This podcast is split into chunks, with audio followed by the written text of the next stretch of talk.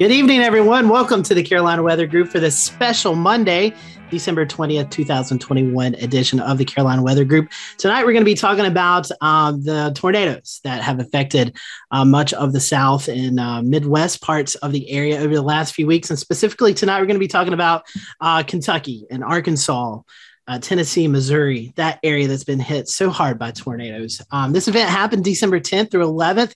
And I'll go ahead and say that we're going to give you some numbers here, but these are all tentative. Uh, there's still um, National Weather Service offices are still out in the uh, the field uh, conducting damage surveys. So not all of these are confirmed numbers yet. Um, we could see some changes. In fact, we've seen changes today already. Uh, but during this event, uh, 68 confirmed tornadoes so far occurred in a nine state area. And uh, of those, two of them were EF4 tornadoes, uh, the two long track tornadoes uh, that traveled through Arkansas, parts of Tennessee, and then into Kentucky. So we're going to be talking about that tonight. we have a bunch of guests on with us that have connections and ties to Kentucky, uh, but also have been in the field there uh, with disaster recovery and storm chasing. So, a lot of uh, unique perspectives tonight. But a little bit about um, this 68 confirmed tornadoes, two EF4 tornadoes, six EF3. Uh, 15 EF2, 28 EF1s, and 15 EF0 tornadoes, and actually one EF unknown. Uh, this occurred in Arkansas, where um, storm chasers were able to capture a tornado on video, but uh, occurred over open farmland, so no real damage to survey. So that's the EF zero.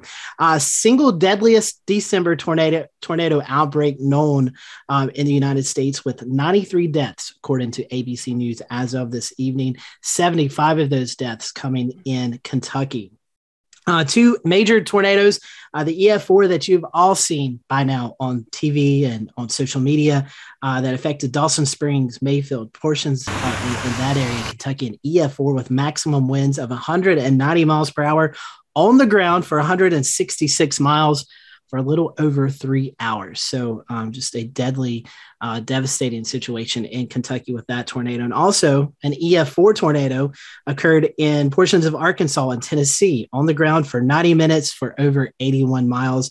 And then another substantial tornado in the Bowling Green, Kentucky area, kind of a, a metropolitan area.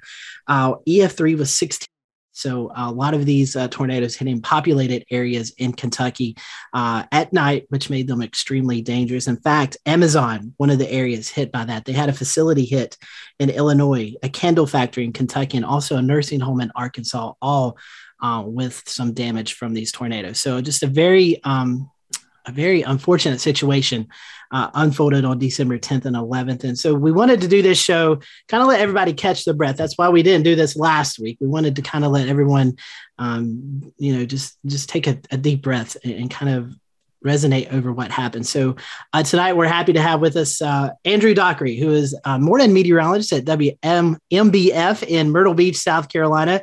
Uh, Andrew, uh, friend of the show, we appreciate you joining us tonight. We'll start with you. Um, you graduated at Western Kentucky University, have friends and family there.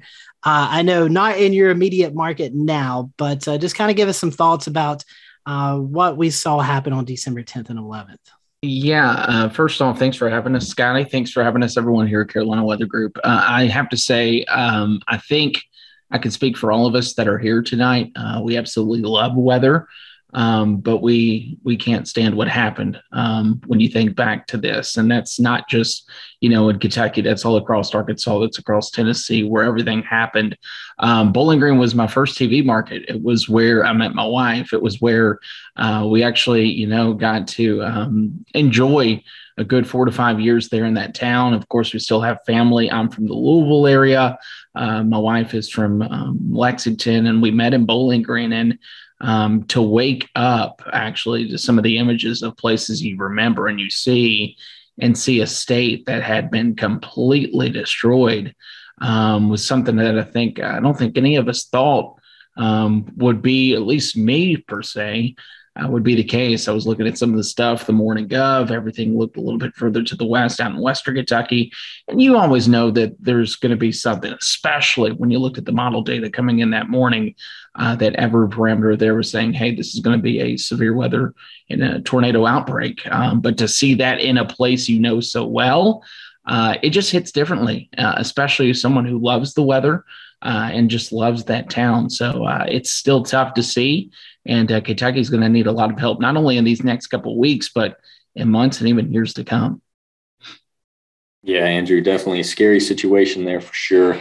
And I imagine a, a, scary situation to wake up to and to see in these places that you've known and, and loved and spent so much of your life there. I know you talked about you spent a lot of time in Bowling Green, where Western Kentucky is. You went to school there and studied meteorology there. And I know you and your wife are both from Kentucky and you met your wife there. Um, you both live in Myrtle Beach now, but what's it like? Did you have any impacts to your family or anybody you know in and around that area? Have you talked to any of them and, and how has it directly affected you and the people you know? Yeah, uh, Dylan, great question. And I will say too, you know, I would say younger Andrew would have stayed up all night watching this. Uh, when you're a morning meteorologist, bedtime is 8 p.m., 9 p.m. Uh, so I went to bed, and and Ryan Vaughn, one of uh, one of my good friends, was tracking um, you know, tornadoes out in Arkansas. So, I mean, that's when I went to bed. I woke up to text, to missed calls, to tweets, to push alerts from places back home, and I didn't really didn't really know what was going on. I was I was planning a normal Saturday. Was going to go out for a quick run. Um, woke up at 3 a.m. and from 3 a.m. to 8 a.m uh, was absolutely just glued to the phone, glued to the TV, as I'm sure a lot of us in this room were. Um, what I didn't realize, though, is when I woke up, the Bowling Green, Kentucky damage for us wasn't apparent just yet. Uh, you have to think this hit at 3 a.m. roughly, uh, our time here in Eastern uh, time zone. So in Bowling Green, we're talking 2 a.m. Um, and it's completely dark. Uh, you know, I was looking at some of the uh, the footage from BKO, a sister station of us down there. Um, Shane Holinde was talking about where that rotation was, and I didn't really know the extent of the damage. I saw what was happening in Mayfield, um, and I knew it could be just as bad in Bowling Green. Um, so I went out, went for a quick run. And then I started to see some of the damage of the sunrise photos. And I said, okay, something's not right here. I need to go start making calls. And we were making calls. Turned out to be that my wife's grandma um, was about three fourths of a mile to a mile away from one of the two tornadoes there in Bowling Green. Um, she's safe. You go a couple streets down, everything's completely ruined. Um, and, but it was different for us because we were so far away trying to get a hold of everyone. I remember not being able to get a hold of people um, right away just because there was the lack of cell service in Bowling Green in some spots. So, uh, thankfully for us, everyone is safe. Uh, that is the most important thing. Um, Emily's grandma is actually uh, with her family in Lexington right now, as power is still being restored in a lot of those areas. Um, so we're lucky and we're fortunate, but to not um, just to think of not being so lucky and the ones that aren't, um, especially in the holiday season, the timing of this, uh, I think that's what really breaks all of our hearts at this point. Andrew, I want to get a little into personal. Uh, crazy how things work. Myself, you, Dylan, yeah. we all uh, got together that Saturday morning at a coffee shop just outside of Myrtle Beach, and uh, we were just kind of reflecting off of uh, what had happened the night before. And we had this conversation that I'd like to bring up now. And we were talking about the outlooks and how this was a moderate outlook and how, as meteorologists, as you on broadcasting, as all of us uh, in this field, we convey this information out to folks. In the back of my our, of our mind, we know worst we know the worst case, which obviously happened, but most of the time, you know, we don't see these monstrous tornadoes, but you know, this was kind of that 1%. So uh, we also talked about how they occurred at nighttime in the wintertime. So I guess what, what my question is kind of that discussion we were having as a, a broadcast meteorologist um, that has ties to this area, you know, as we see more severe weather approaching, you know, do you think is that it's key that we point back at this event and say, hey, this could happen on our next severe weather day? Yeah, Scotty, I think that's a really good point. Um, and I think it's a it's a good example of being in the broadcast industry. Um, you don't want to overhype a situation, but you also want to sound as urgent as possible when the time comes. And I will just go ahead and say kudos to everyone um, that covered this event from Louisville to Lexington to Bowling Green to Arkansas to Paducah. Um, some of the coverage back in just Kentucky alone was some of the best coverage I have seen. Lead times ahead of warnings, just fantastic stuff. I will say, after I left Bowling Green, I think a good example here, Scotty, that goes so well with this. Um, after I left Bowling Green, I moved to a market in Eastern Kentucky. It was there for uh, three years, and it, ironically, it was an area that was ravaged by the March second tornado outbreak. And if you think back to that, that was in West Liberty and Salyersville, Kentucky. And ever since that outbreak, everyone in Eastern Kentucky takes a tornado warning as serious as possible. Um, it's kind of what I would think um, hurricane warnings, right? We were talking about this the day after this happened. You know, we say a hurricane warning to the public, and everyone's going to be all eyes, all attention. What do I need to do? Do I need to get my water? Do I need to get my thing? But what's what's a little concerning to me, and I think this is going to change in Kentucky, especially after this event, is um, it, it, I don't think tornado warnings were taken as seriously. Um, and that's not just Kentucky, that's an area wide thing here.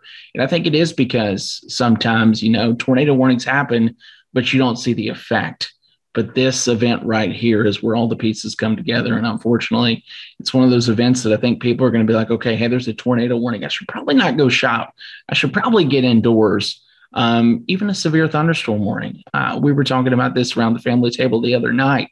How many times have you been out in a severe thunderstorm warning or a tornado warning in your area and you're just nonchalantly out and about? I think events like this, unfortunately, will help us um, but unfortunately, it's sad that it has to take an event like this to change the culture of that. Definitely so. Andrew, uh, we know you got to get uh, to bed. You got a, a, morning shift tomorrow. So we appreciate your time. I want to give you opportunity uh, for our folks who are watching tonight who may uh, find themselves in the Myrtle Beach area uh, at any time. How can they follow you on social? Yeah, thanks for having me. It's always fun. You can follow me on Andrew WMBF. Keep it very simple on Twitter, on Instagram, and on Facebook. Just meteorologist Andrew Dockery. Hope to uh, hear from you all, and of course, y'all keep up the great work here. This is awesome. Good to have it. Thank you, Andrew. And we're, we're happy to hear that all your family and, and friends are, are good. So um, very thankful to hear that. Uh, as you're watching tonight, there is a ticker on the bottom, and with that is showing you ways that you can help uh, by donating to the American Red Cross Salvation Army. So be sure to uh, watch that.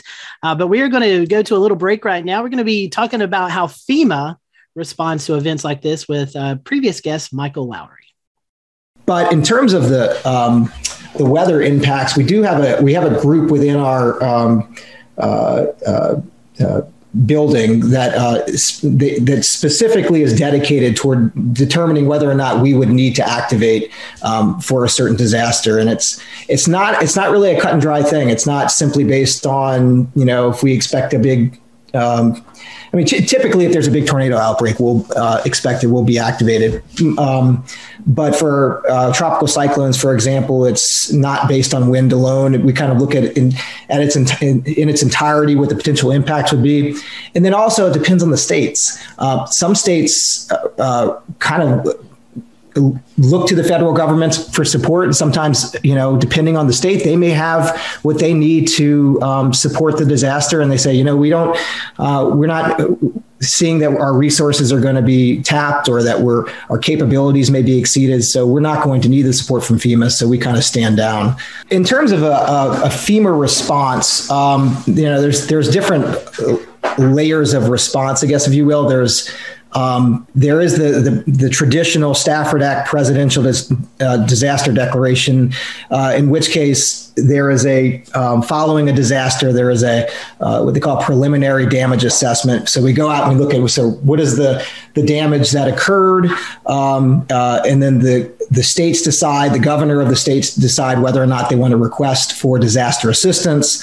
That is then um, sent through FEMA, and a recommendation is sent to the president, and then the disaster is. Um, you know, if, if, the recommendation is made and the president declares the disaster, then that sort of opens the spigot, if you will, for federal monies to begin to flow to the state. Not just, you know, not just the money, but the the stuff and the resources and the teams and that sort of thing. All right. After that short break, we're back here at the Carolina Weather Group, continuing our special live discussion on the December 10th and 11th tornado outbreaks in the South and parts of the Midwest. We'll bring in another one of our special guests tonight, meteorologist Bryce Jones, Mississippi State alum and weekend morning and weekday midday meteorologist at WDRB Fox in Louisville, Kentucky. His market covers parts of southern Indiana and central Kentucky. And Bryce, this long track supercell over western Kentucky, parts of northeastern Arkansas, tracked for hundreds and hundreds of miles. And you were live on air that night covering these storms and the tornadoes. I imagine a lot of pressure on you to keep viewers safe watching these storms come. And the storm started off to your west. So, what's it like watching this long track supercell produce these violent tornadoes for hundreds and hundreds of miles? Mayfield, not in your market, but to the west as this storm moves closer. What's it like for you watching on air, waiting to prepare these viewers for hopefully and hopefully not, but could come into your market?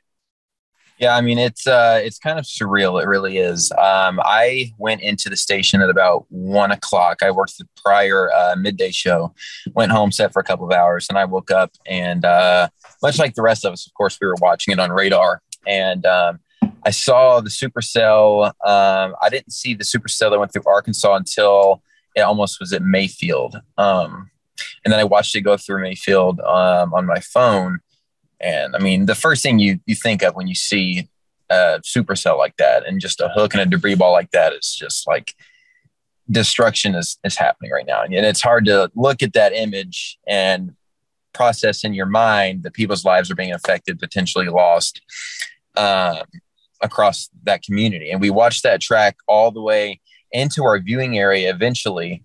Um, into our western counties near Breckinridge County. Um, so by the time I got in at about one o'clock, that was still moving um, into our area and was finally fizzling out a little bit before it got to Jefferson County, where Louisville is.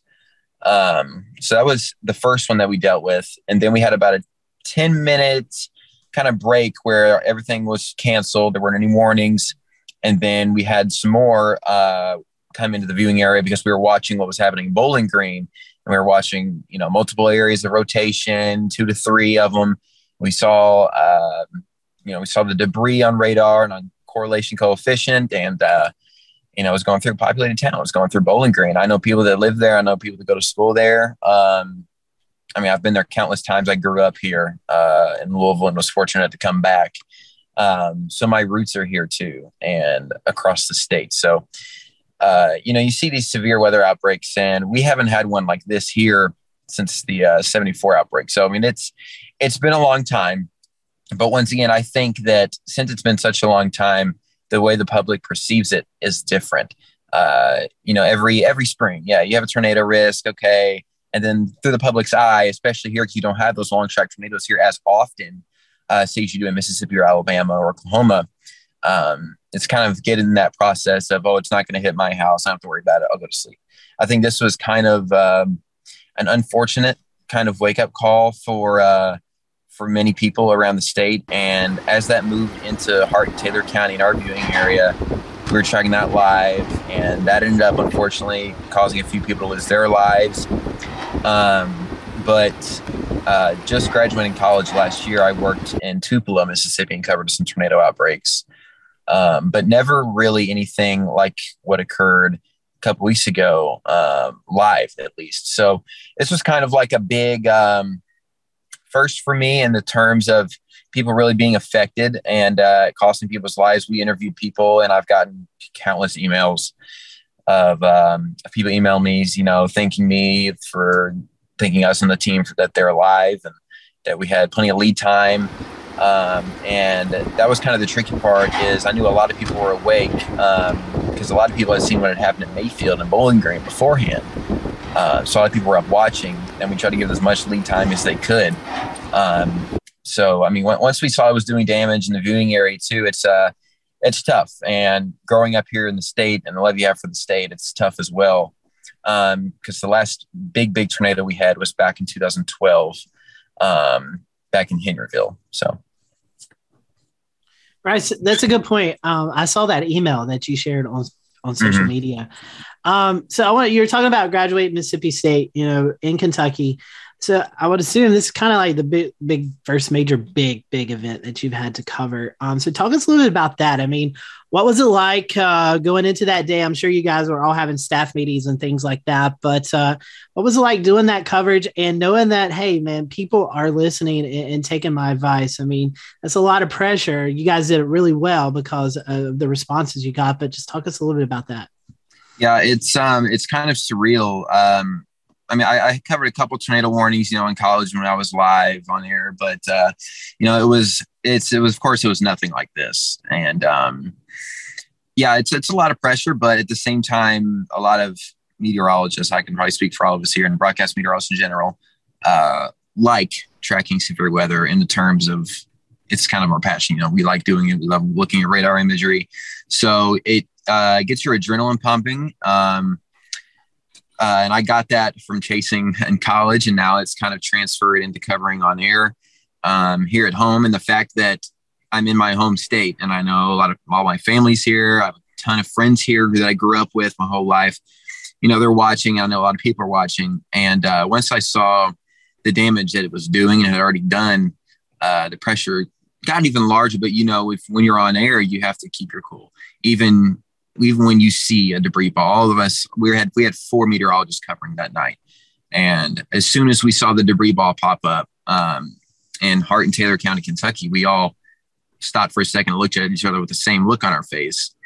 Um, but when conveying that to the public, you have to have a serious tone, but you can't freak out and freak them out. You have to just let them know what they have to do. You know, tell them where they need to go and how serious a situation it is. So um, it was kind of surreal seeing the feedback, especially. Um, I had never received anything like that until this event. Um, so it was a really, uh, it's really mentally uh, and emotionally tough day uh, and tough weekend. Um, not just for me, our whole staff, and um, the, a bunch of communities around the state in general. Um, but but yeah, it was it was a lot of pressure. But I mean, it's uh, it's what it's what we live for. We like we like doing this, and uh, I like um, doing that and knowing that it was it was a real uh, a real kind of get up to me that uh, we got a bunch of emails saying that uh, you know we save these people's lives because that's that's a big reason why we do it too, and um, and that their appreciation to you is a, is a really big deal. So appreciate it, Bryce. We here on this panel, we definitely appreciate what you do for others and the coverage that you provided that night. We know you saved lives and and did a good job to help warn people and prevent further damage and destruction and death in the path of these dangerous tornadoes that night. We'll keep it short. We know you have other things to do and um, other obligations and places to be at, but we really appreciate you being on here at the Carolina Weather Group and giving us your perspective of that night, the tornado outbreak. Um, at this time, we'll ask if there's a, a social media handle or a way that people can follow you or follow you along with what you do in the weather enterprise, and that is yeah, absolutely. Thank you guys for having me. By the way, you guys are awesome. I've watched your previous shows before. Um, you can follow me uh, on Twitter. It's just at Bryce Jones WX, and then it's the same thing for Facebook. Um, so yeah, that's where you can find me. awesome, man. Appreciate it. Thanks for coming on. We'll let Thank you, you guys for having me. Have a good one. Thank you. Yes, we certainly appreciate that. As uh, we continue the show tonight, I want to keep your attention to the bottom of the screen. There's a ticker, and on that ticker, uh, there's numerous ways you can be helping uh, the folks in Kentucky and all of the areas hit by these tornadoes. Samaritan's Purse, American Red Cross, um, Salvation Army, all some good outlets that you can be helping out. So uh, we're going to go to break, and with this break, uh, the National Guard Army in the area doing some uh, cleanup efforts we're going to listen to one of the uh, uh, Army folks who are on the ground right now and what he's seen.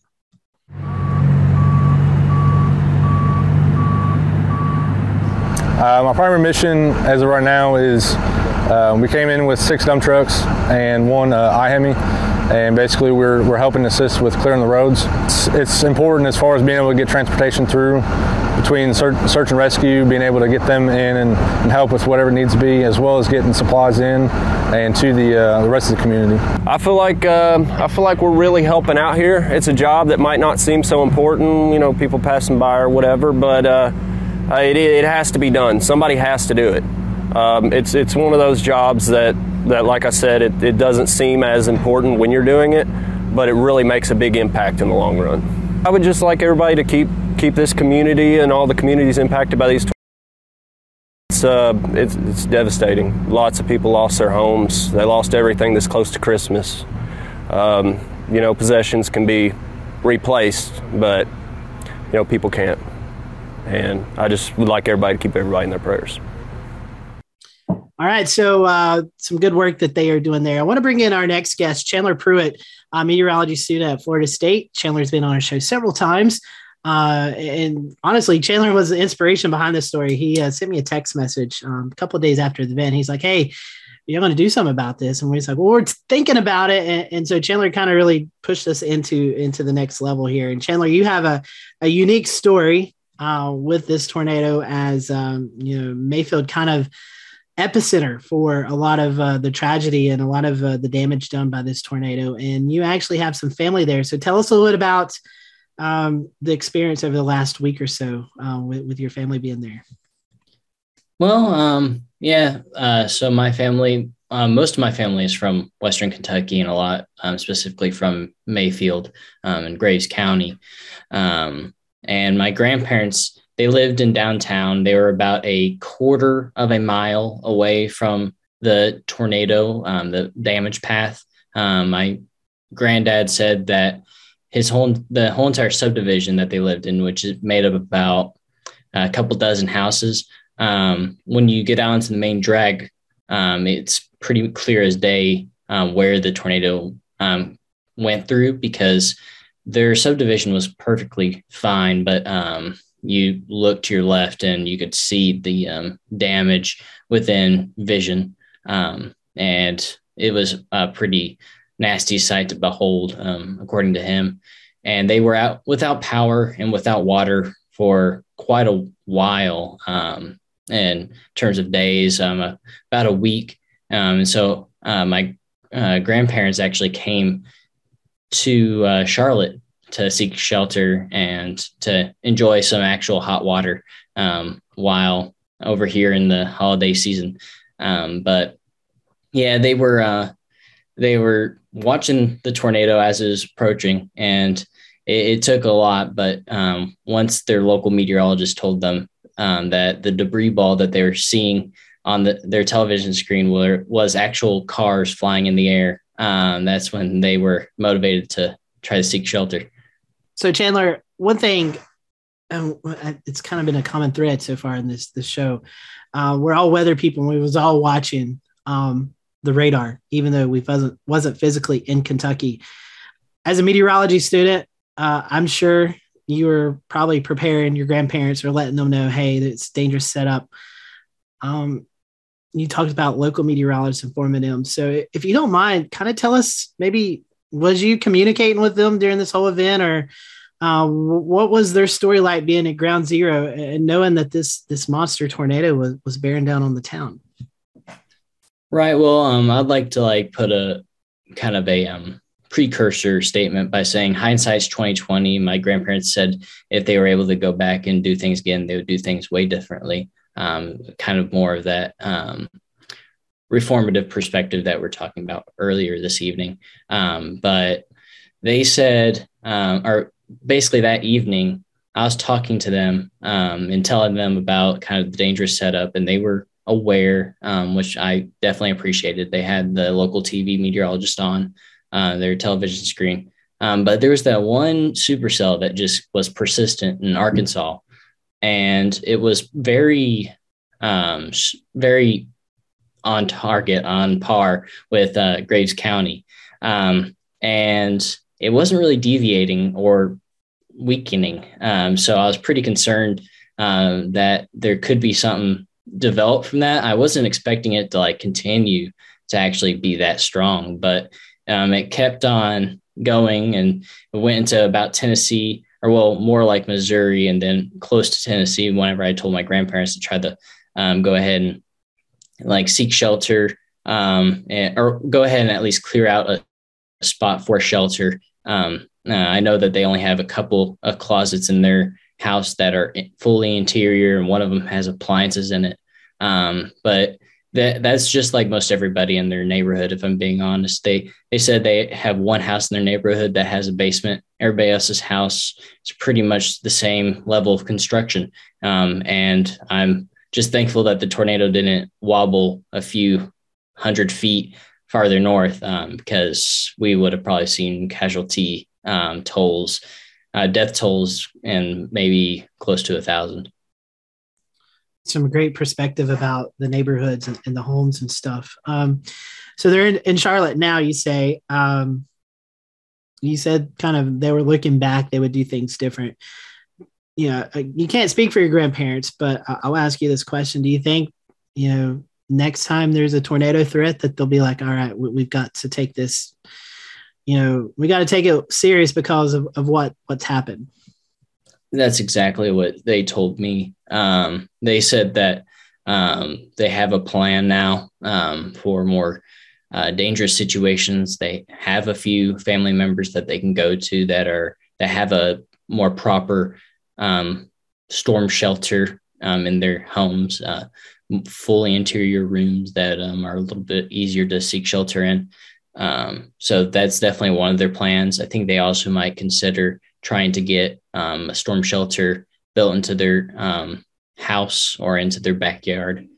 So they're definitely now taking the precautions to try to uh, minimize any more threats. Of course, it would be great to see a more community wide effort as well um, uh, to try to minimize the uh, threat for the whole entire community because, um, to be quite honest, you know, Tornado Alley is kind of painted as Oklahoma and Kansas, but it really is uh, Mississippi, Tennessee, and upwards of Kentucky as well, um, especially um, nighttime Tornado Alley. I think that's what it's nicknamed yeah that, that's some great perspective and, and stuff that um, you know there's a lot of research going on now about this tornado alley shifting east and you know lots of things going on there. So uh, chandler we appreciate your time. Um, i know you're doing some awesome stuff at florida state. So if you'd like to share uh, how our followers and uh, viewers can um, join you and your journey there at florida state how can they do that? Right and um, so i'm mostly just on twitter. So uh, twitter I have that handle at Chan Chan WX Man. Um, so just give me a follow there. Um, I usually just try to keep uh, uh, some weather updates flowing from my local meteorologists and from other meteorologists that I follow um, that are usually FSU alum. Yeah, Chandler's a good follow, doing a lot of good stuff in tropical meteorology. Uh, Chandler, thank you for that. Stick around if you want to. We're going to go to another break. As Chandler was talking about his family now in Charlotte because of the lack of utilities and power, we're going to talk about uh, some issues that uh, fellow uh, uh, Kentuckians are facing right now without uh, power. I'm Al Coglio, Chief of Emergency Management, Pittsburgh District Army Corps of Engineers, here today to update you on our response to the tornadoes that devastated Kentucky this past weekend.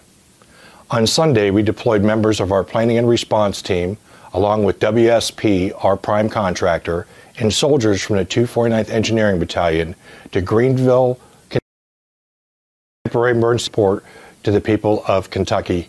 We are currently on the ground conducting assessments of critical facilities, providing temporary emergency power generation, and we are prepared to support any operational needs that are identified by the state as directed by FEMA to support these operations.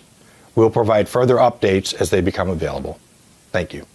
Welcome back to this special edition of the Carolina Weather Group. I'm James Brierton. Thanks to all our guests so far and to our panelists, Scotty Powell, Dylan Hudler, and Jared Smith, who have been riding along with you. I'm James Brierton here in Charlotte. Our next guest, you've seen him before here on the Carolina Weather Group, based out of Columbia, South Carolina. Chris Jackson is a storm chaser, but He's also a trained first responder. He's been sharing some of the videos that you've been seeing tonight, and he has sent along some additional video that we'll show you now for the first time as well. Chris, welcome back to the program. And the first thing I want to ask you is is what is it like as a trained first responder being out there capturing weather, but also being first on the scene to this heartbreaking destruction? Uh, hey, James, and thanks for having me, guys. Uh, yeah, yeah, about being a first responder. You know, you, you train, you go through classes. You know, I, 15 years as a firefighter, and you learn to be really level headed in the midst of, of big time emergencies because uh, you know people rely on you to get them you know help, safety, medical care, uh, the aid they need in, in that dire situation. So the other night was really really pressing for me because uh, you know it's such a widespread area of catastrophic destruction that we just you know we happened into by chance. And you know there's a few people walking down the side of the road that were screaming you know and, and pointing toward this place that they calling the candle factory. And at the time we had no idea what the candle factory was. You know we, we didn't know if we were looking for a block building or or you know some huge amazon sized warehouse. Well it turns out it was about in between about the size of an average walmart maybe a little bit bigger 120000 square foot building. You know and, and, trying to keep everybody cool, calm, and collective, especially before all the resources could get there to, to start a large scale, you know, rescue mission was uh it was kind of tough there for a little while. We are taking a look at some of those visuals you shared with us here, Chris, on the screen right now. So many different scenes of heartbreak across so many different states and the nighttime, the darkness, played a factor into all of this. One of the pieces of video we have not yet shown that I want to show people uh, right now is what this was like at night. And this right. is actually video. This is not darkness in terms of we are rolling the video and we you are chasing this tornado here at night relying on lightning how, how are you how are you managing this right it was lightning and power flashes you know that tornado uh, we were with it the moment it developed south of Jonesboro, and we stayed with it all the way until we got into Mayfield, where the devastation was just too much to, you know, we knew we had to we had to stop the chase and help. But um, you know that that whole sequence of uh, video and pictures you're showing there, screenshots, is just in a 10 minute section on I-55 uh, between Blytheville, Arkansas, and uh, Hayti, Missouri, where the tornado actually crossed the interstate about a half quarter mile in front of us, really close. Uh, it, it was it was incredible because there was nonstop power flashes out of my window for for almost an hour and a half. Uh, I, I, still don't know if I've really understood what I saw, but I mean, it's just incredible, and uh, I can't believe that actually happened. Yeah, let me ask you about those thoughts and those feelings and that processing you're going through when you're looking through the viewfinder. What are you thinking as you're capturing these images? You know, during that tornado, it was, it was just so surreal you know, uh, I think Scotty or somebody at, you know, we were talking to one of the other guests uh, just a little while ago. And, you know, many times a tornado forecast or, or you know, what model guidance you see, rarely does that actually verify. You don't, you don't, you know, you usually don't see the worst, of the worst, of the worst. And this was the worst, of the worst, of the worst. And being there and documenting and just, you know, focusing on getting a good frame, you know, good video and, and just trying to have steady video that, that can be used by, you know, multiple people for, for good causes after the fact I wasn't really thinking about it, but you know, and then you know, a couple days after that, it started to hit me. It's like, man, there was a there was a, a huge wedge tornado you know, a couple miles from me for over an hour and a half. It's just it's really hard to to accept the scale and scope of what this thing was. I want to show one new video here real first, uh, fast before we go bring in uh, Jared Smith, and this is a, a train that was knocked over on its side by the force of this tornado. Absolutely crazy imagery. Jared, go ahead and take it from here.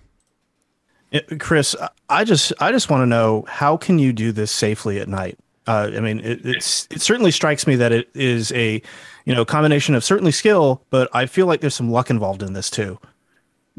There could be some luck, especially when you have those areas that are that, that maybe have poor road networks or poor visibility and poor radar coverage. At that, uh, you know, so all three all three of them can work together against you. And so sometimes, yeah, you do have to have a little bit of luck on your side. But thankfully, you know, the guys I chase with, you know, they've been chasing storms even longer, much longer than I have. Uh, all three of us collectively, with our minds, we can, you know, have a healthy respect for the storm, understand what that tornado could do to us, and also anticipate the storm's motion. Like uh, something that, that hasn't been really spoken much of, but when that tornado got to Hayti, Missouri, it took a hard right turn. That's where we were closest. Um, a couple other guys I chased with, they wanted to get a little bit closer and like stop, stop, stop, because I, I had the only visual of it. I could see it was turning right. It was making a hard right turn, and thankfully, had we not stopped, it we, things could have gotten a, a little sketchy, so to speak. How did you finally decide to stop at the candle factory in Mayfield? If I heard you correctly, what yeah, yeah, James. We were going up I sixty nine because, of course, you know we went through Union City. By the time we got into Union City, I believe that's in Tennessee, right close to the Kentucky line. We got into Union City, and by that time we needed to refuel, so we, we, we made a pit stop real quick and refueled our chase vehicle. And then, you know, we started up I 69 because the tornado was still ongoing. And, you know, I'm, I'm sitting in the back seat looking at radar, and the, the stuff that I'm seeing is just otherworldly. You know, seeing a debris ball go to 35,000 feet with, uh, you know, a, a couplet velocity of over 200 knots. It's just the, the stuff you don't see every day. But to make a long story short, as we're getting into Mayfield, Kentucky, we knew we were going to uh, cross, cross over where the uh, tornado crossed the interstate. And as we approached Mayfield, about two miles south of the city, uh, we sure enough did, and there were huge oak trees and hickory trees, all all uh, hardwoods that had been just strewn all over the interstate. So uh, Brett Adair, my chase, one of my chase partners, he uh, he just got a suburban rhino lined and so with the Suburban being rhino lined on the exterior, it gave us the ability to actually drive through the top of that hickory tree. Then we used some chains for some truckers, and we actually started yanking the trees out of the road because we didn't have a chainsaw, uh, you know, to cut the trees out of the road. So we we literally hooked a chain to the forward drive Suburban and started yanking the tops of the trees out of the road. We were able to get one lane of the interstate open, which is enough for traffic to pass through. But you know, once we got into Mayfield, we just you know kind of like let's go check it out and see what's up, and we got the first exit we came to and that was right there at the candle factory at US 45 and 69. And we took one turn, and next thing you know, it's just, for lack of better words, and part of the French, all hell broke loose. Chris, last question from me. What do you want the lasting impact of your photography and videography to be? Uh, that's a good question, James. Wow. Um, you know, take take these images, take these photos. It, you know, of course, for the photo, the photography aspect, the art aspect of it, but also, you know, when you see stuff like this at night, this is stuff that most people they're not going to know where to look in a storm to see it. You know, use this as motivation for others to to use when there's a warning. Think about you know that's that's something that may be headed toward you, and and so there are people out there that's trying to document this stuff to, to maybe improve to get to one person that improves the the warning process that makes them take a warning more seriously in the, in the future. So, Chris, um, man, I've been on a storm chase with you. You're one of the best. Um, you've chased, I don't know how many events. When Chris Jackson hangs up his chaser hat, is this going to be the most memorable one for you? I hope so, and I and I, and I say that as a double edged sword. I hope so from the standpoint that I hope there's not one worse, but also I don't hope so because, uh, well, let's just say yeah, I hope so because uh, I don't know where I was going with that, but I mean I hope there's never a tornado like that ever again. Uh, you know, Scotty, I, I, took you chasing back. I think it's 2019. We, we we saw a big wedge tornado out in Kansas and and there was beautiful tornado. It did a little bit of damage, but it didn't hurt anybody. It didn't kill anybody, and stuff like this is just it's heartbreaking to see. And as much as most storm chasers, meteorologists love weather, you never want to see the, the bad side of the impacts that weather can do. And unfortunately, this is exactly what happened across uh, many portions of the mid Mississippi Valley. I got I got to say this guy right here. When we were going on that storm chase, he he texted me and Evan. He said, "Bring your work gloves." keep your emotions in check because you may see things you don't want to see. Thankfully, we didn't, but unfortunately, on this event, you did, Chris, and we appreciate your good work out in the field. Uh, just another day. Chris, we've got your social media handle there on the screen. Chris Jackson SC on Twitter is where people can find you and follow along on all your chase. It's uh, yeah, I appreciate it, James. And one more thing before I hop off here. Sure. You're talking about the train cars at the, at the top. Um, the, I, I, saw in the damage assessment toolkit from the National Weather Service and their storm survey, and, and I actually talked to a CSX line supervisor out there, but he wanted to be off the record, and I understand that. So I ain't gonna name drop, but you know, the, the there was a 55 uh, foot long uh, tanker car, like you put oil or fuel oil, you know, the big black tankers. Yeah, right there. Where that thing is sitting is where it landed. It actually picked it up and threw it. And so when you start throwing rail cars, uh, you know, it's a violent tornado. Absolutely, and you know we are we are looking at material items here but there is a crew that is associated with this railroad operation some of the many people countless people who are out just trying to work or going about their lives on this uh, destructive day. And these these images are are heartbreaking. And right. and one one last thing james the, the csx line supervisor we were talking to he said the conductor and the engineer were in the were in the locomotive about a half a mile north of this was where the locomotive was. They were actually stopped up underneath a kind of like a big trestle overpass from from the road. US, I think it's US 54, I think. But the the and the conductor and the engineer actually told the the their boss that it felt like the train was getting pulled backwards by the tornado as it hit the tracks. And you're right; these things are not light by any means. Uh, we are glad that they are able to tell their story, and we appreciate you coming on, Chris, to tell your story uh, with us here tonight. Coming up next here on the special edition of the Carolina Weather Group, we are going to check in with our friends at the Sirens Project. You've seen them before, Georgia based storm responders. You'll hear from them coming up after this. A reminder that you can help the people impacted by this tornado outbreak. Information is scrolling at the bottom of your screen, or if you're listening to our audio podcast, you can find links to donate to Samaritan's Purse, a North Carolina based organization, and others in the description of tonight's show. Another way to help is by finding local ways, local drives to donate to. And that's exactly what was happening in Catawba County. This story courtesy of our friend Brandon Goldner at WCNC Charlotte. Triple Community Volunteer Fire Department is busier than usual. You're wonderful. We appreciate it. As the homeowners who these firefighters serve volunteer their money to buy supplies for Kentucky families who need help following those devastating tornadoes. This $100 box of toiletries is Connie Anderson's Christmas gift. I've been blessed this year. My family decided that we weren't going to give Christmas presents to each other and that we would all do something for somebody else. This is my doing something for somebody else. Lieutenant Kelly Michaels and some of his fellow firefighters were planning to visit friends in eastern Kentucky when the tornadoes struck. It's horrible absolutely horrible. So we had decided that yes, we're still going on vacation, but we went from a pleasure vacation to a working vacation. While they wait to find out if they'll be allowed to assist in the search and rescues, they still plan on going to at least donate all of these supplies they and neighbors like Anderson have collected, including a generator and an industrial fan. The response has been absolutely amazing. This wasn't filled when I left to go to Hickory this morning. When I come back, someone had already dropped off other things. They're hoping to get more diapers before they leave, the kind Anderson brought to the firefighters. I think it's amazing. I'm so glad they decided to do that. But before they head out of town, they still have emergency calls to go to in town. In Morganton, Brandon Goldner, WCNC Charlotte. All right. I uh, appreciate Brandon uh, giving that information uh, for some volunteer fire- firefighters here uh, in the foothills. So I want to bring in Warren Causey. Uh, he is uh, head of the Sirens Project, and they are, excuse me, a nonprofit based storm recovery. excuse me, I feel like I got something stuck in my throat there. A storm recovery uh, company that that's really Warren. You guys are going out and really ministering to folks who has um, who's really just seen it all. And so I guess, you know, our first question to you is tell the followers and the listeners uh, if they don't know about Sirens Project, kind of what you guys do, and then about uh, how you guys decided to deploy uh, to Kentucky. Yeah, so uh, Sirens Project is a 501c3 uh, nonprofit, and uh, basically we're you know we're just dedicated to assisting local communities, other nonprofits, and local authorities um, during times of natural disaster.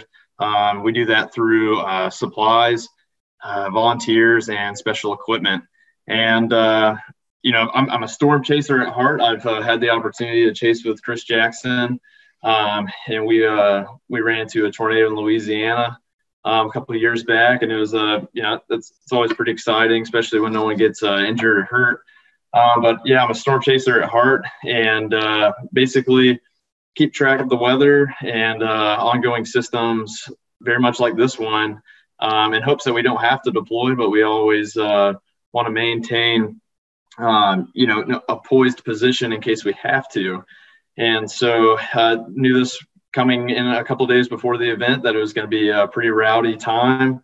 Uh, for the atmosphere, um, and when it went moderate, you know, day of, um, it was uh, you know, I don't know. You just have, you kind of had a weird feeling about this one, um, especially uh, being December and so you know so warm uh, for the for the time. Uh, it was just uh, kind of unnerving, and so watched it uh, live as the event unfolded. You know, through uh, through Twitter and just on the radar scope.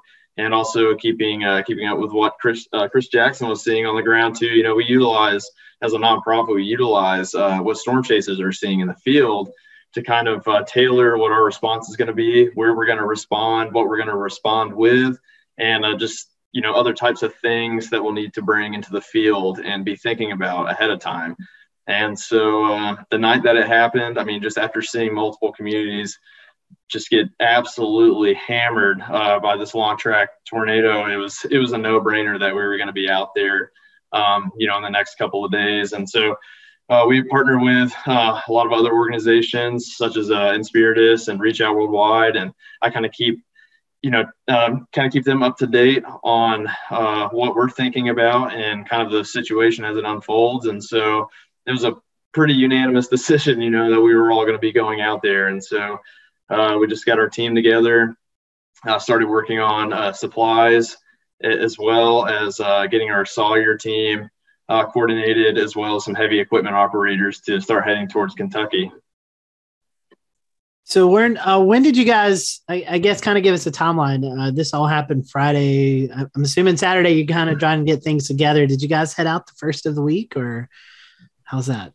Yeah, we uh, you know it's kind of kind of interesting because we all still have full time jobs. You know, we're a pretty small organization getting off the ground, so we kind of have to work around that. But uh, we were able to get up to uh, Murray, Kentucky on Monday, where uh, Inspiritus had kind of already set up lodging and everything at Murray First Baptist, which is only about a 30 minute drive. Um, you know, from from Mayfield, from Benton, uh, then about an hour and 10 minute drive from Dawson Springs, and uh, also about a 45 minute drive from uh, uh, Dresden, Tennessee. You know, that took a huge hit from a, a separate tornado, and um, it was kind of the you know the perfect place. So we arrived up there Monday, and uh, you know Tuesday is when we really started started doing work, and we went into uh, the Benton uh, area. I think it's Marshall County, and we uh, kind of just made contact with Marshall County EMA and uh, the fire department there, and uh, they started kind of giving us street names. that needed to be cleared and just homes along the streets that possibly needed assistance. And so that's where we got to work first. Um, I think it was a Bondurant, Road and then Oak Shadow Lane and Carousel Lane just west of Benton near uh, I 69. And that's where we started doing a lot of our operations. And there we cleared um, four houses in that neighborhood uh, from hazardous uh, debris and trees. We did a lot of technical tree felling to kind of mitigate any hazards um, from those trees so homeowners could return to their home and kind of operate safely. And uh, we even helped uh, remove a tree that was on a house, and we had sawyers inside the house helping cut the tree free, and had our heavy equipment, um, you know, assisting there.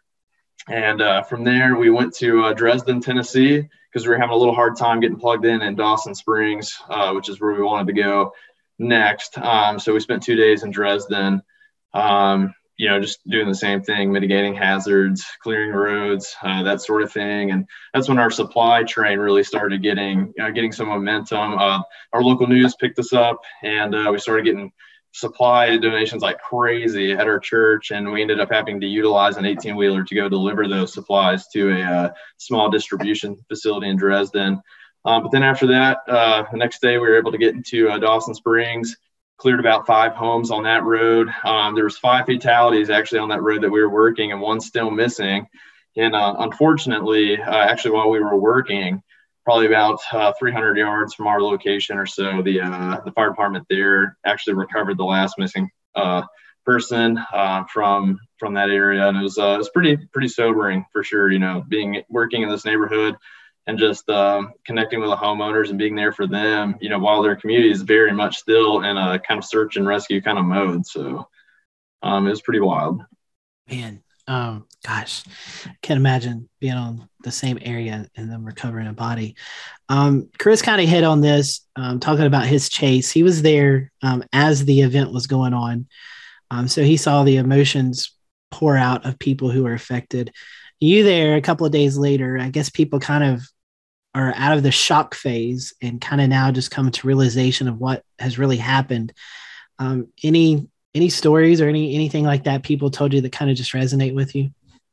Yeah, I think uh, coming in, you know, a couple days later, that the stories really start to start to develop as far as uh, people who who survived um, on Bondurant uh, Road. We uh, we encountered a, a, homeowner named Carl who only had the uh, had the only site built home in the entire community. There's about five other uh, manufactured homes in this valley, and about 10 minutes before the tornado hit, um, all 18 people in that small community got in the basement of that uh, that site built home. And it was uh, i mean that was that was the decision that absolutely saved their life. I mean you can just see the incredible devastation. Not not a single home except for that one one house um, survived that tornado and uh, had they not made that decision 10 minutes prior to uh, when the tornado you know got to their location it, it, would have been a very different outcome and so that was a pretty incredible incredible story uh, to, to, to hear and to witness um, and on um, oak shadow lane insane. I actually got a picture of, of this. There was a little cubby hole stairwell area on this uh, on this home, site built home, really really well constructed home. Um, and uh, this woman ended up surviving by crawling under these uh, under these stairs, and was actually on the phone with her husband when it happened, and he was out of town. And all he heard was screaming and uh, you know just destruction happening all around, and the phone went dead. And he uh, you know he rushed home. He was out completely out of state and rushed home to uh, to fortunately find his his wife um, you know still living. And uh, it was it was pretty it was pretty incredible. I mean, it was just uh, had she chose another part of that house, uh, you know, the outcome would absolutely be different. Um, so it's just little details like that that kind of you know remind you you know why why we're helping in the recovery process and uh, just makes you super thankful for for what you have, you know, currently. So it's always a great reminder. My goodness, that remarkable. That's remarkable. Uh, Warren, you know, when we came on the show with us a few years ago, you know, you all you all were flying drones into storms, um, and now yeah. you know you've uh, transitioned to more of a uh, recovery operation. Tell us a little bit about that transition. Yeah, um, I think everybody kind of, you know, whoever's been following us for a couple of years, um, knew that we were developing drones to fly in and around severe weather. This is a fixed wing aircraft um, in order to uh, gather, you know, data like relative humidity, uh, barometric pressure, temperature, you know, that sort of thing, wind speed and direction. Um, and so doing that for a couple of years, you know, we always kind of, kind of like just chasers in general, you always witness these catastrophic events when they happen because you you tend to be a little bit closer than uh, than most people, and so um, you know, just just leaving those areas um, never really sat well with us, and uh, we decided to kind of take our our mission into a different direction. You know, we still have the drone capabilities um, that we would use um, now for for mapping disaster zones. You know, in smaller communities that might that might need that kind of uh, capability. But uh, yeah, it was just uh, one of those things that tugs at your heart, and you can't ignore that. And so we uh, acted on it, and we pivoted as a, as a popular word in our organization and uh, pivoted into disaster response and that's uh, that's where that's where we call home now and that's where we're going to continue to go so cool so so cool scotty yeah well you know great stuff you guys are doing warren um, for our followers uh, who are watching tonight for the listeners on the podcast um, can how can they help you guys out i mean i, I know you guys are a nonprofit so you, you're always looking for uh, for ways to uh, sustain what you're doing. So, uh, you have any uh, website, social links that that they can click on and, and kind of help contribute to you all? Yeah, we uh, so you know you can go to sirensproject.org. Um, you can donate there. Um, you know, every every donation is 100% tax deductible. Um, and uh, we're also on Twitter and Facebook at Sirens Project. Also have YouTube. But you know, this is uh, something we're doing on the side right now. Um, but we're really hoping and kind of gearing uh, into as, as we go into 2022 to make this, uh, you know, really a full time thing for uh, for the organization, uh, so we can continue to impact uh, more communities. You know, we have a lot of specialized uh, volunteers, so you know, like like Chris Jackson's a first responder. You know, we have a lot of first responders, firefighters, veterans, a lot of people that bring a lot of you know specialized skills to the table, and they're just looking to serve. And so we like to plug those types of people you know into these communities and we really just uh, appreciate everyone who volunteers and so if anybody's interested in volunteering um, that might have a special skill set or, or anything like that you know they can share their information with us on our website as well. Well, Warren, thank you for all you guys are doing. Uh, we appreciate uh, you being with us. I know it's been a crazy time for you. I uh, appreciate what you're doing up in Kentucky, and uh, keep us informed with uh, with what's all going on with you all. Absolutely, I really uh, really honored to be a part of the the show, and thanks for having me. I look forward to being with you guys again. Yeah, we'll definitely have to catch back up for sure. and we want to thank you all for watching us here at the Carolina Weather Group. thank you. Hope you learned something from this show. Um, in fact just texting Dylan here off the screen. Um, I learned a lot from this show. I, I think from listening to all this experience, and I know we're wanting to wrap, but I'd love to open this up to everyone. Uh, if, if you don't, if you don't mind, James, um, I've learned that the messaging was great for this storm. It seemed like the message got out there. It almost seemed like that this was the perfect storm, um, and the infrastructure just wasn't wasn't ready for for what we were seeing. And um, I think that's why the casualty totals may be up there. And, um, you know, it just, it brings it back home to the Carolinas because this too can happen where we live here in the Carolinas. And there's a lot of homes that may not have that underground serve place to go and seek shelter at. So it's important to have that plan. Uh, so if this was to ever happen in your area, uh, you need to find that that safe place to be. So uh, I don't know if anybody wants to comment on that, but kind of just what I took away from this event weather yeah, radios. I'll, I'll, I'll, touch on real quick, Scotty. I'll, go ahead, Jared. I'm sorry. Uh, yeah, you're good. Weather radios in every home. Yeah, that's critical. Wireless emergency alerts. I'm so don't disable them. Keep them, you know, nearby. Um, knowing that place ahead of time, and and being, you know, in the case of uh, the the lady with the uh, staircase, being, you know, ready to go and and uh, you know thinking fast sometimes can be a, a big help. It, just knowing the threat staying weather aware listening to your local meteorologists listening to the, the credible people because they're because again you're to nine times out of ten you're to get hype mongers and fear mongers and you don't want that either. Um, you know I, I think I, I, think a lot can come away from this uh, with a storm like this we're going to have major problems ef4 damage the, what we saw, you know, you're going to have major problems. I think there's going to be a lot of discussions in the ensuing months about building codes. There's uh, going to be uh, many discussions about, you know, what was going on in those factories. Um, you know, why didn't people get the warnings? I think that that is going to be a big discussion as well. Um, certainly nothing that we have time uh, for on this show, but that's a whole other discussion uh, that needs to take place.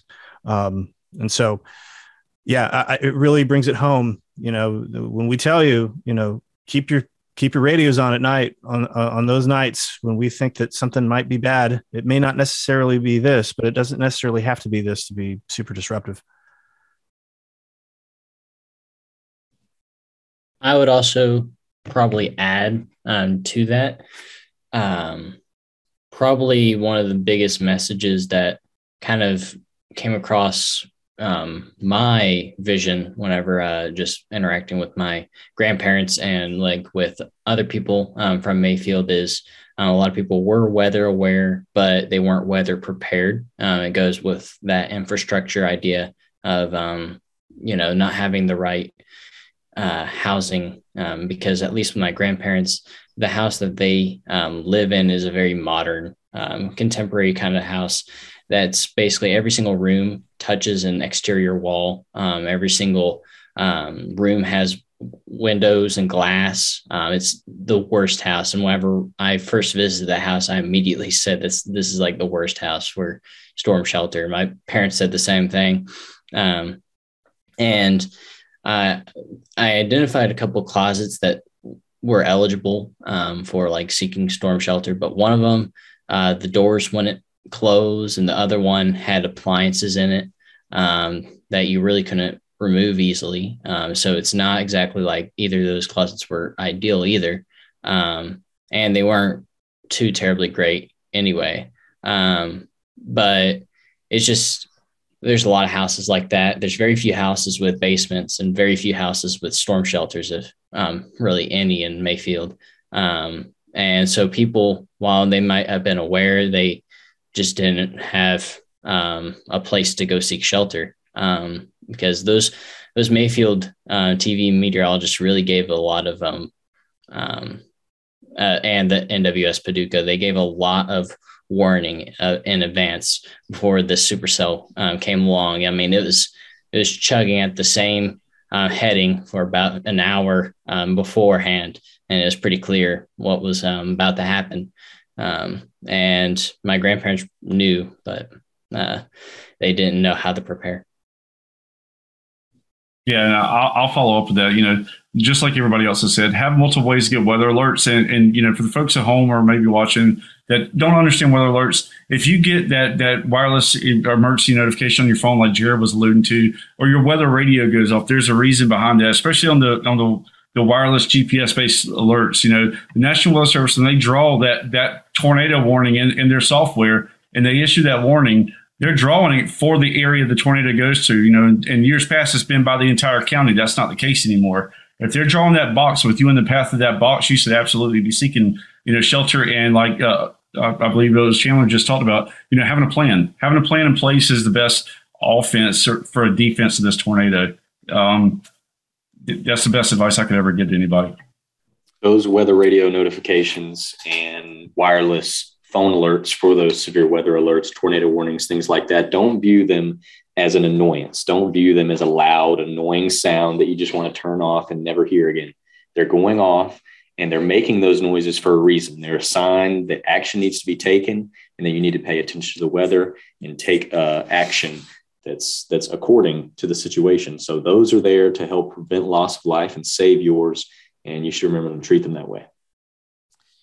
Definitely so. Well, guys, we appreciate your time. Uh, Chris, Warren, Chandler, Andrew, Bryce, uh, all of our guests tonight. Uh, we appreciate your time and we want to send everyone our thoughts and prayers who've been affected by this. And I know it's a tough time with it being the holidays, um, but uh, just know that we're thinking of you all. And, and if you um, can, please help one of these organizations that we featured tonight and um, help them out because it's helping a good cause. So, for everyone here at the Carolina Weather Group, for Dylan, for Chris, uh, for Jared, for uh, James, I'm Scotty. You guys have a great evening. Have a great Christmas, and we'll see you back here real soon.